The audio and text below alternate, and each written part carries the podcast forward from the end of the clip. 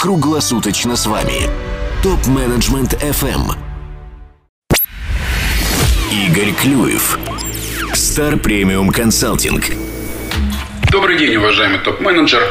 Меня зовут Игорь Клюев. 20 лет я провожу тренинги и консультирую топ-менеджеров по задачам корпоративных трансформаций. Например, в этом году я почти каждый день провожу коучинг для генеральных директоров заводов, внедряющих бережливое производство. Если для тебя важно успешно внедрить изменения, послушай 9 первых шагов, как это лучше сделать. В следующих выпусках я буду обосновывать, почему именно эти шаги приводят к успеху и приводить примеры из своей практики. Первый шаг. Найди человека, кто станет твоим доверенным лицом при внедрении изменения. Надели его полномочиями, сообщи всем директорам направлений, что к запросам информации и рекомендациям от твоего доверенного агента изменений нужно относиться как к задачам от тебя. Если ты этого не сделаешь, изменения забуксуют – Твои подчиненные редко готовы что-то серьезно менять, но бросать вызов тебе они готовы еще меньше. Второй шаг. Сформируй команду изменений. В этот штаб перемен тебе нужно входить лично. Минимум раз в неделю присутствуй на подведении итогов недельного спринта и постановке задач на следующий спринт. Третий шаг. Вместе с командой перемен найдите главное ограничение и окно возможностей – Используя такие инструменты, как «Пять почему», диаграммы Ишикавы, дерево проблем. Вместе найдите главное ограничение в системе, в работе твоего бизнеса. Ключевое слово «вместе». От того, как вы в самом начале определите узкое место вашего бизнеса, зависит польза проекта изменений для компании – Именно поэтому в штабе изменений вместе с тобой и ключевыми руководителями должны быть самые информированные люди из разных уровней управления, начиная от твоих заместителей до начальников цехов, отделов, участков и мастеров. Вот вы выявили узкое ограничение, сформировали план изменений. А что же такое окно возможностей? Всегда рынок дает новые возможности. И когда вы используете такой инструмент, как свод-анализ – вы, конечно же, видите, какие возможности есть у вашего бизнеса. Так вот, в данном случае, когда вы определили узкое место вашего бизнеса, найдите окно возможностей для преодоления этого узкого места. Это могут быть люди в вашей организации, которые знают, как решить конкретную проблему. Если это проблема в области логистики, наверняка кто-то, может быть, это не зам директора по логистике, но какой-то специалист, работающий в подразделении, если ты с ним напрямую поговоришь, наверняка он может тебе подсказать решение в области логистики. Спускайся с корпоративных небес, иди в Гембу, иди в цеха, подразделения, отделы, разговаривай с людьми своих подчиненных. Твои подчиненные очень часто не доносят информацию о том, какие идеи идут снизу. Много раз еще, когда сам работал в корпорациях, подавал идеи, который слышал потом от генерального директора несколько лет спустя. Я думал, а почему же эти несколько лет эти идеи не доходили? И о том, что нужно переходить на контракты жизненного цикла, не сразу переходили компании, а через несколько лет, видимо, когда уже рынок принуждал к этим контрактам. Не сразу создавались проектные офисы, хотя очевидно было, что там, машиностроительная компания платит огромные пени за те проблемы, которые возникли именно из-за отсутствия конкретного менеджера конкретного проекта. Находи лидера изменений внутри своей организации, и эти люди, у которых есть идея, как решить проблему, а они обязательно есть в твоем бизнесе, находи ответы на вопросы, давай им полномочия, давай возможность им быть лидерами команд, и тогда они продвинут твой бизнес. Я сам, работая в одной крупной машиностроительной корпорации, был в ситуации, когда крупная западная консалтинговая компания – приглашала в рабочую группу специалистов, экспертов, спрашивала нас о проблемах. И затем я потом слышал на сообщениях генерального директора холдинга о том, какие решения приняты на основе рекомендаций зарубежного уважаемого консультанта, и узнавал у них свои идеи. Очень хороший канал для консультанта – это как раз найти внутри в организации человека, который знает, как надо поступить, который знает, где эти окна возможностей. Поэтому и полезно часто бывает пригласить внешнего эксперта, чтобы он нашел тех людей, до которых тебя не допустят, потому что твои непосредственные замы боятся, что ты увидишь талантливых людей в их подчинении, боятся, что ты можешь снизу поднять человека, а его подвинуть. Поэтому часто консультант, внешний эксперт может тебе помочь увидеть эти окна возможностей, этих талантливых сотрудников. Итак, четвертый шаг. На время проекта раздели свою практику управления на два режима. Режим исполнения решений штаба изменений и режим разработки решений. Вот когда ты вырабатываешь варианты действий, привлекая всю команду, тебе нужно поощрять демократию, поощрять правдивый обмен мнениями, критику твоих идей, твоих решений. Чем здесь больше будет критики, альтернативных мнений, тем более качественное решение ты сможешь принять. А вот пятый шаг. Когда решение принято, то будь просвещенным диктатором.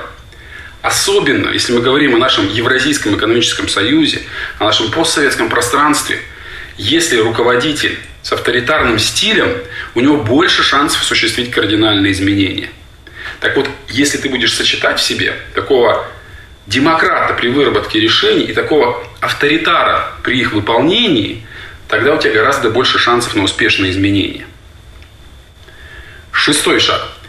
Продвигай в карьере и росте вознаграждений людей, которые приверженцы курса изменений расставайся с теми, кто саботирует перемены. Не будешь расставаться с теми, кто саботирует, саботажников будет больше. Будешь вознаграждать тех, кто предлагает идеи, вкладывает силы свои день и ночь, работает, чтобы их реализовать. Таких людей будет становиться больше. Вот такая прозрачность поощрения и наказаний как раз и дает четкие ориентиры сотрудникам, какую политику разделяет первое лицо, задает первое лицо и как нужно действовать. И когда люди в твоем бизнесе поймут, что безопаснее и выгоднее быть участником, чем противником перемен, тогда эти новые подходы, новые инструменты, бережливое ли производство, внедрение ERP-систем, изменения в системе логистики, работа с поставщиками пойдут быстрее, быстрее будут приживаться, и быстрее ты получишь те идеи, которые помогут изменениям реализоваться.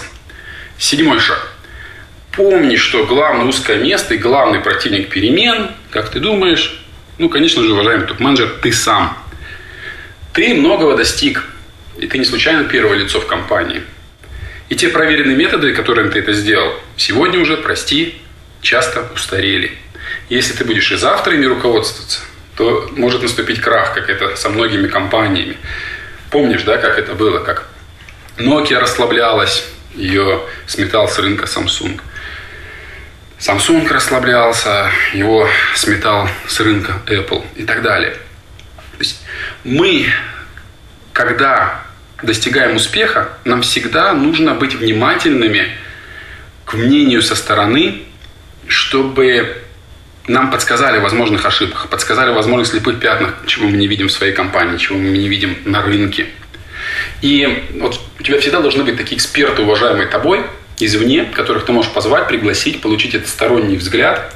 Тут важный нюанс. Спрашивай у них не как тебе поступить в той или иной ситуации, спрашивай, как они поступали в подобной ситуации у них. Вот когда люди говорят о своем прошлом, о том, как они действовали, они дают тебе гораздо более качественную информацию. Когда они начинают говорить про тебя, они начинают фантазировать. А когда они говорят про то, что сделали сами, они дают выжимку самого ценного опыта, самой ценной рекомендации.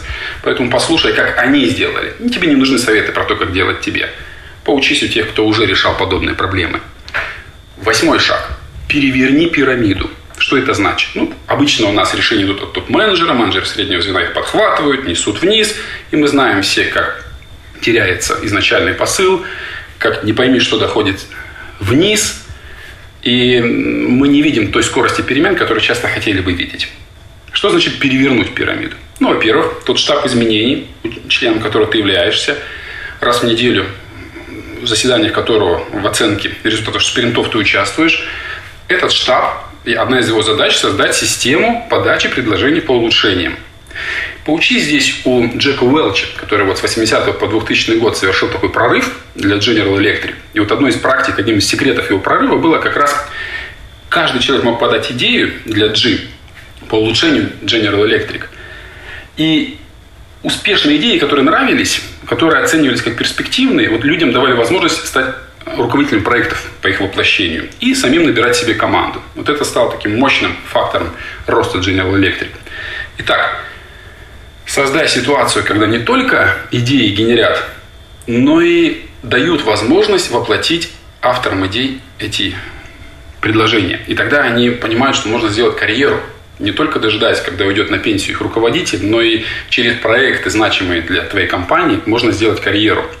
И здесь тебе нужно изначально закладывать ресурсы, закладывать кадровый резерв, чтобы когда у тебя руководителем крупных проектов будут становиться действующие руководители, тебе было кем их заменить. Вот эту вот систему преемственности, наставничество очень важна тебе для того, чтобы у тебя был этот ресурс на появление новых проектов в компании. И девятый шаг – это будь гибким руководителем, способным занять ту позицию в организации, которая нужна в данный момент, где твое лидерство нужно больше всего.